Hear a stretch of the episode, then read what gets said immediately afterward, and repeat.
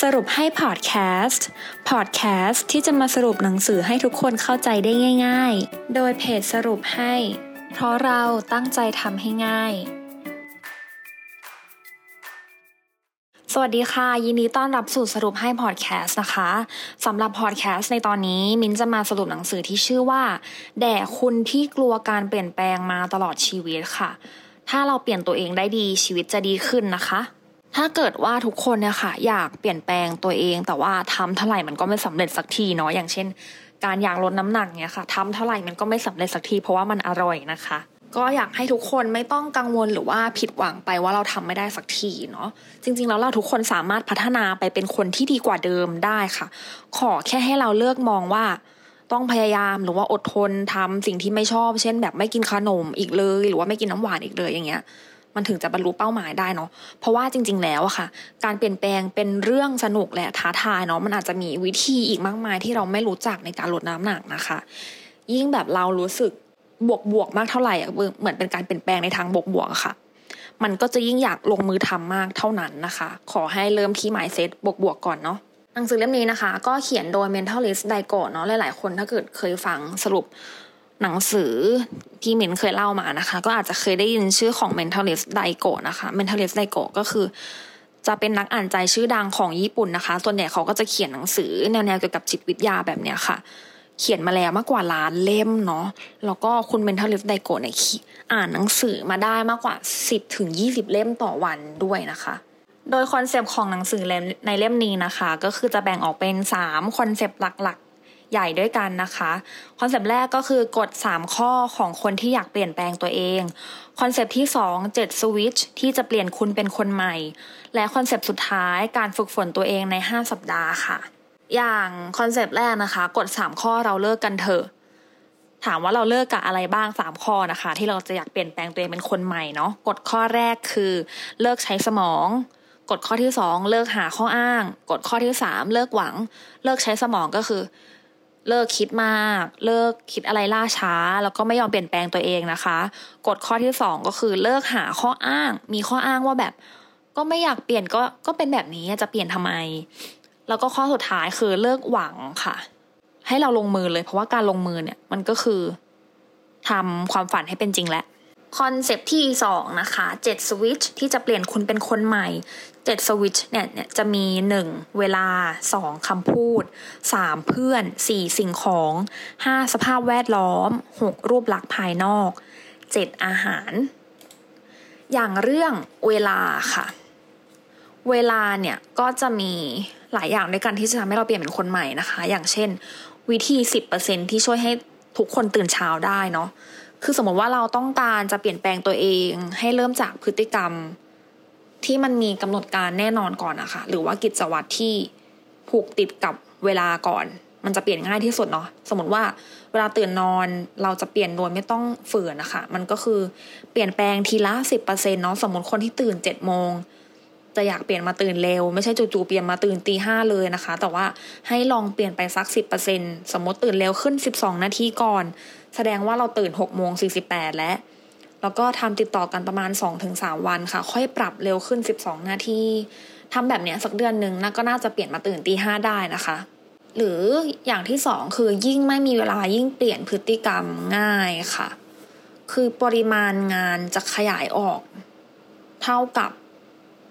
เวลาที่กำหนดเสร็จนะคะ กฎพาคินสันข้อที่หนึ่งกล่าวไว้ เมื่อเรามีอิสระ เมื่อเรามีอิสระมาก คนเราจะลังเลกับตัวเลือกนานขึ้นค่ะ ตรงกันข้ามนะคะ ถ้าเกิดว่างานยุ่งเวลาที่ใช้ในการตัดสินใจเนี่ย มันก็จะสั้นลง เราจึงลงมือทำได้ง่ายกว่านะคะ กฎข้อที่สองคำพูดค่ะคำพูดเนี่ยคำพูดแง่ลบนะคะ มันจะย้อนกลับมาที่ตัวเราเนาะยิ่งเราใช้คำพูดในแง่ลบ เท่าไหร่อะค่ะ สมองเราก็จะยิ่งตอบสนองต่อเรื่องต่างๆ ในด้านลบมากเท่านั้นนะคะ ซึ่งการเปลี่ยนคำพูดเนี่ยก็คือการเปลี่ยนความคิด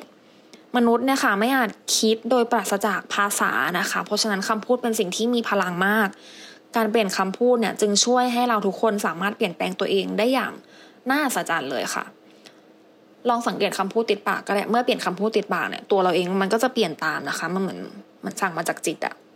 ถ้าเราเปลี่ยนมาพูดในทางบวก ความรู้สึกเหนื่อยล้าจะกลายเป็นความ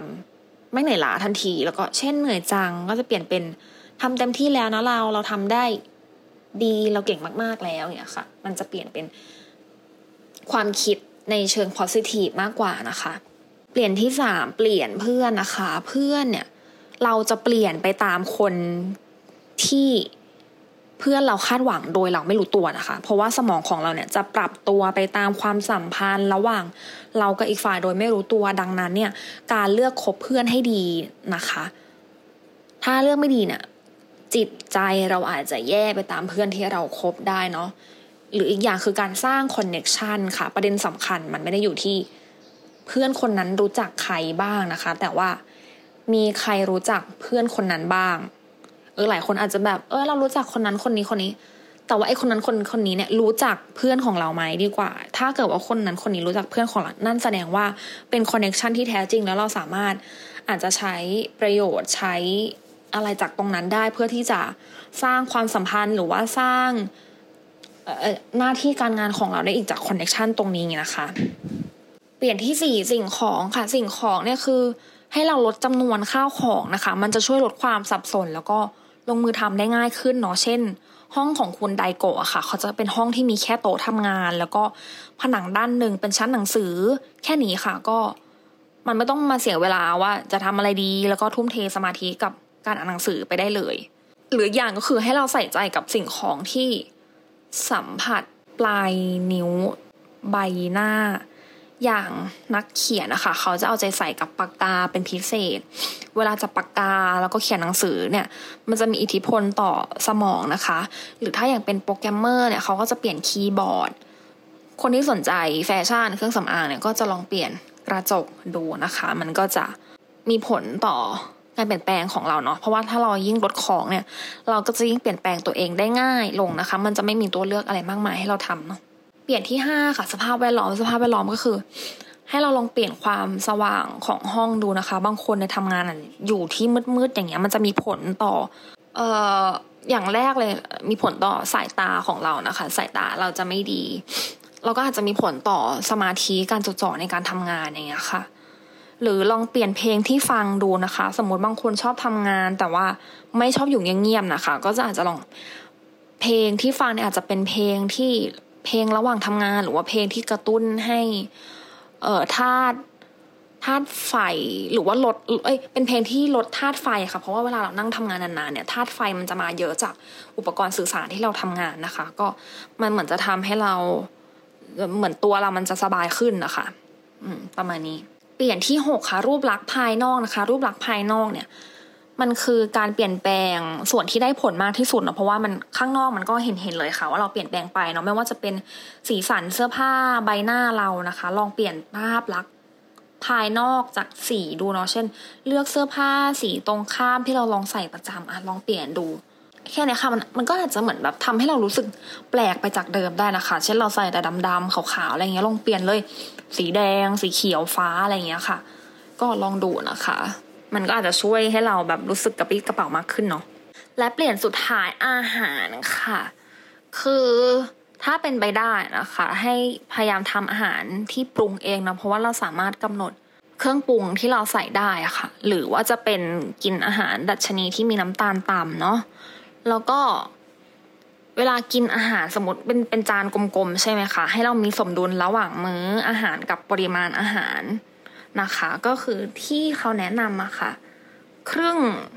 เอ่อให้แบ่งเป็นสามส่วนก็คือเอ่อยี่ห้ายี่ห้าเนี่ยเป็นเนื้อสัตว์ยี่ห้าเป็นคาร์โบไฮเดรตแล้วก็อีกห้าสิบเนี่ยค่ะ เป็นผัก อันนี้คือมันจะทำให้เราได้รับสารอาหารครบนะคะ แค่จริงๆนะแค่เปลี่ยนพฤติกรรมการกินเนี่ยชีวิตก็เปลี่ยนแล้วนะคะ อันดับแรกคือเรื่องของสุขภาพเนาะ ถ้าแบบบางคนคือบ่นปวดหัวเอ้ยปวดนู่นปวดนี่เอ้ยอะไรเงี้ยลองเปลี่ยนพฤติกรรมการกินดูค่ะ มันอาจจะทำให้สุขภาพเราดีขึ้นได้นะ แล้วก็ concept ที่สาม concept สุดท้ายแล้วค่ะ การฝึกฝนห้าสัปดาห์นะคะ หมายถึงอะไรก็คือหมายถึงการฝึกฝนในการเปลี่ยนแปลงตัวเองทั้งหมดที่มินเล่ามาเนี่ย อย่างสัปดาห์แรกนะคะ เราควรเขียนเกี่ยวกับตัวเราเองเนี่ยลงกระดาษ A4 ก่อน เขียนเกี่ยวกับตัวเราในปัจจุบันตัวเราจากนี้ แล้วก็วิธีการในการที่เราจะเปลี่ยนแปลงตัวเองนะคะ สัปดาห์ที่สองคือการบันทึกสิ่งใหม่ บันทึกสิ่งใหม่ก็คือ ให้เราตั้งเป้าหมายที่เรารู้สึกสนุกกับการเปลี่ยนแปลงอะค่ะ สร้างพฤติกรรมใหม่ ๆ เมื่อเราหาสิ่งใหม่อยู่เสมอเนี่ย เราจะเป็นคนที่ลงมือทำมากขึ้นค่ะ เช่น จะไม่ใช้ลิฟต์เมื่อเข้าออฟฟิศไปชั้นที่ทำงานนะคะอาทิตย์ที่ 3 ใช้ความรู้สึกยุ่งยากเป็นสัญญาณลงมือทำค่ะ เมื่อเราทำเรื่องยุ่งยากได้เนี่ย ไฟในการทำงานจะค่อยๆมาเอง อาทิตย์ที่ 4ทำเรื่องน่าอายสุดๆ เช่นไปเซเว่นซื้อไอติมแล้วบอกพนักงานว่าอุ่นให้ด้วยค่ะ พนักงานตอบว่ารับหลอดด้วยไหมคะมันเหมือนแบบเมื่อเราเคยชินกับความอายเนี่ยความกลัวการเปลี่ยนแปลงมันก็จะค่อย ๆ หายไปนะคะ และอาทิตย์สุดท้ายใช้ศัตรูให้เป็นประโยชน์ การใช้ประโยชน์จากศัตรูนะคะ เป็นการสร้างนิสัยการมองเห็นคุณค่าของสิ่งที่เราเคยมองในแง่ลบด้วยนะคะศัตรูของตัวเอง มันก็คือ